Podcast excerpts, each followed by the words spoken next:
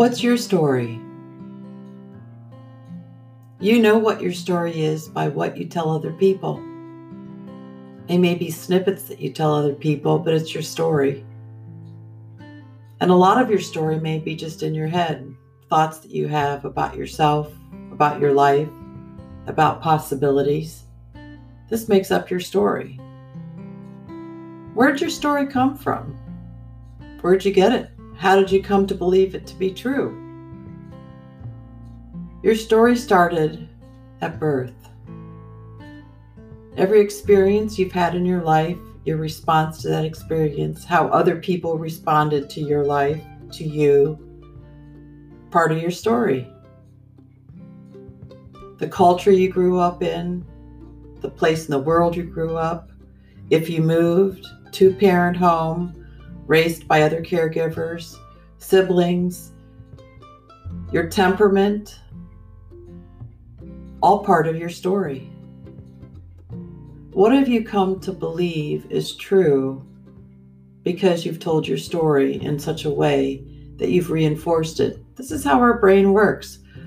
Our brain believes something to be true, and then we look for validation in the world to make it so, unless we step back and choose to write a different story, to be curious. Neuroplasticity plays a big role in our stories that we have. Um, synaptic pruning takes place throughout our life, particularly in early life. And it's there to, synaptic pruning is there in our brain to make our brain more efficient. But it makes our brain more efficient to the circumstances that are in front of us while it's pruning. That doesn't mean that it is what we need for the rest of our life, hence, why there's neuroplasticity, the opportunity to create new neuropathways, new synapses that will take you on a different path than the one that you had as a child. So consider for a minute, drop in, be comfortable, relax, and if you're in a safe place, you're welcome to close your eyes. A safe place, not driving, not riding a bike, obviously, and there's no sense of threat anywhere around you. So you can drop in now or reconsider this at a different time. But if you can, close down your eyes, close down some of the external stimuli, and just start to pay attention to your breath. You may notice when I stop talking that you're waiting for the next cue. That's okay. You can just continue to breathe without any prompts or cues from me. But I'd like you to consider that there's a pathway in front of you. The pathway is not yet determined. You came to this point, this moment, because of the pathway you were on, the stories that you tell, the truths that you have come to believe about yourself. But on in this particular moment, I'd like you to consider that there is a pathway in front of you. You can make your pathway visually whatever way you'd like because it's your imagination. It's your creativity. So start to populate your pathway. Maybe there's vegetation or some type of uh, pleasing visual stimuli. Maybe there's some scent that's in the air. The temperature of the air is just right. But I'd like you to make your pathway just right for you. Perhaps there's people that you see on your pathway. Something happens when you recall these people, either there's um, some sense of connection or meaning or joy or or something contrary to that, contrary to that. So, on your pathway is where you're going. You get to determine what that is, where that is, what you'd like, what to consider that you haven't considered before.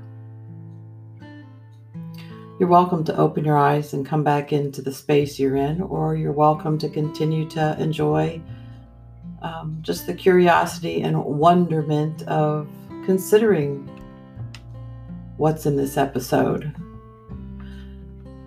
Viktor Frankl wrote Man's Search for Meaning, 1946. He was a neurologist and psychiatrist and a Holocaust survivor. And it was his stories that he created that allowed him to survive the Holocaust.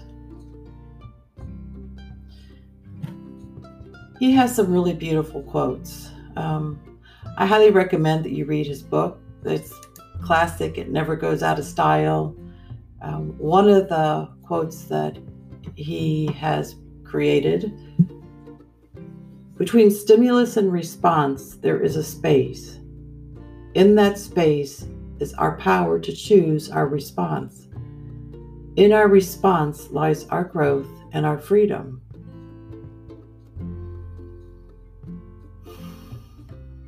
So, how do we create this space? How do we create the space that our neurological patterns don't really want us to create. Our neurological patterns, the way our neurons are associated, are perfectly happy doing exactly what they're doing in the exact same way. The same thoughts we had today are the same thoughts we had yesterday and the day before and the day before, unless you've become curious and interested in considering something different.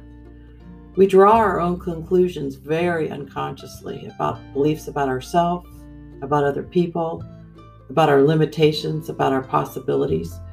We create our own reality by what we think and how we make decisions and who we choose to incorporate into our lives. So, how do you make this space to consider growth and freedom? Hmm, many ways. It's being connected to yourself in some way. It's being connected to yourself in a way that you are listening for your own cues, your own clues. What's your belly saying? What's your heart say? What do you notice when you're around certain people? Can you identify your feelings? Do you know what they are? Do you know that you're at the center of your universe? Neuroplasticity happens because we are we want it to happen. We're seeking something. Um, there are ways to increase and harness the power of neuroplasticity. Um, reduce your stress. Continue to learn and, and keep moving. Find purpose for what you, you're planning to learn. Read a novel. Get quality sleep. These are all just really practical, very practical, known ideas that contribute to mental health and neuroplasticity. There's a plethora of information on neuroplasticity. I'm going to encourage you to investigate it because it's at the it's at the neuro level the brain level that we actually can create change in our lives. In subsequent sessions i'm going to talk about the vagus nerve and how that informs our brain through our body. It, um, our body plays a large part in um, what our brain now knows and how it stays patterned in a certain way. I'd like you to consider that your story being created um, by you now is one that started when you were born. It's in childhood that we adapt and learn to survive, and we get to be curious or not. Um, we get to um, form ourselves in a way that is just in response to our childhood. And then when we get to approach adulthood and get into adulthood, we get to make so many decisions that either take us toward our optimum being or further away. Sometimes in life, we make some early decisions in adulthood that pose some challenges. And these challenges, actually, as we navigate and work through them, increase our confidence if we have the outcome that we want or that's um, supporting our sense of being, well being. But just know much of who you are today, much of what your story is today, is because of your childhood, unless you've really looked at, investigated, been curious about the breadth and the depth of how much our childhoods have played a part in our stories that we oftentimes repeat today. They're not taking us in the direction of our dreams, wishes, hopes, and dreams. Mihaly Csikszentmihalyi, which is a um, he is a Hungarian American psychologist, and he wrote books on flow. And flow is when you have a loss of time basically. You're you're doing something that's engaging your your brain in a meaningful and worthwhile way. You're using a skill, but you're not even aware you're in that experience. And it's a um, he considers it an altered reality. An altered reality, alternative reality, not alternate, alternative reality it's doing something different than you do in everyday life. So, being in flow is a way to create space. It's a way to challenge your brain um, by just doing something that you love. The opposite, in some of his research, he uh, on a diagram, the opposite of being in flow is apathy. It's at the other end. It's it's polar to that.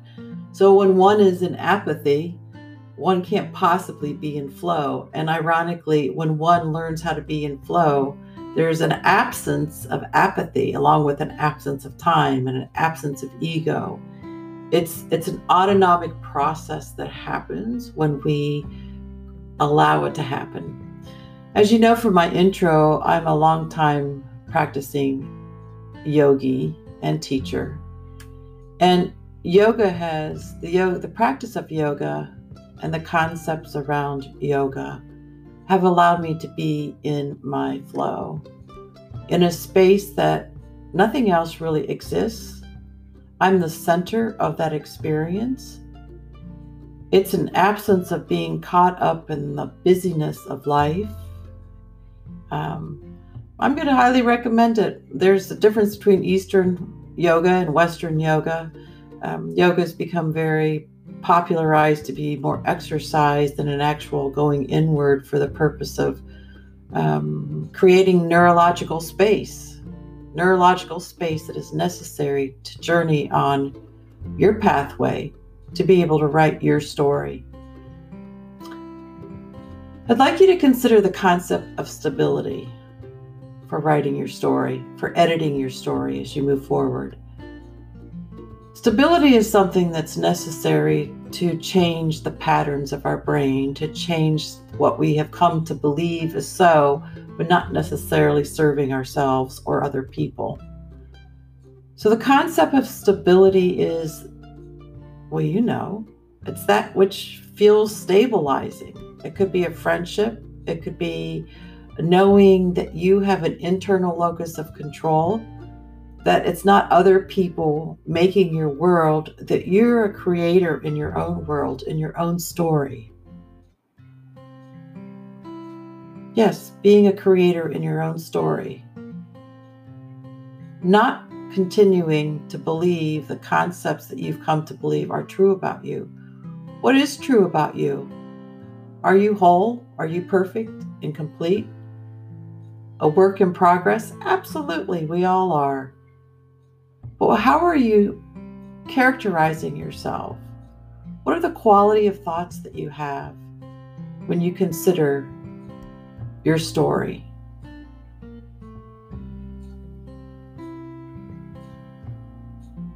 Ah, there was space. I don't have your answers. I'm still seeking some of mine. But I do know that space is a really important component. neurological space is a really important component in which to edit your, your story and to find the pathway that's right for you.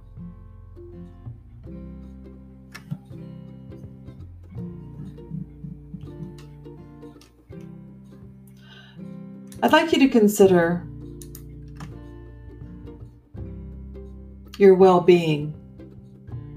And on your pathway, you have health, you have mental health, you have well being. What decisions do you need to make?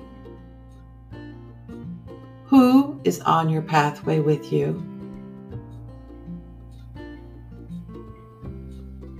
What direction are you going in? Can you slow down?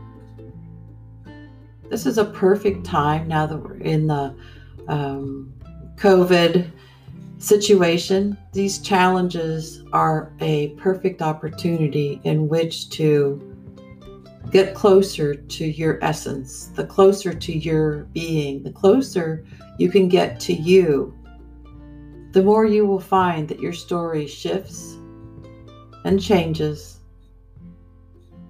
and feels right. Are you excited about something? Excited about creating something?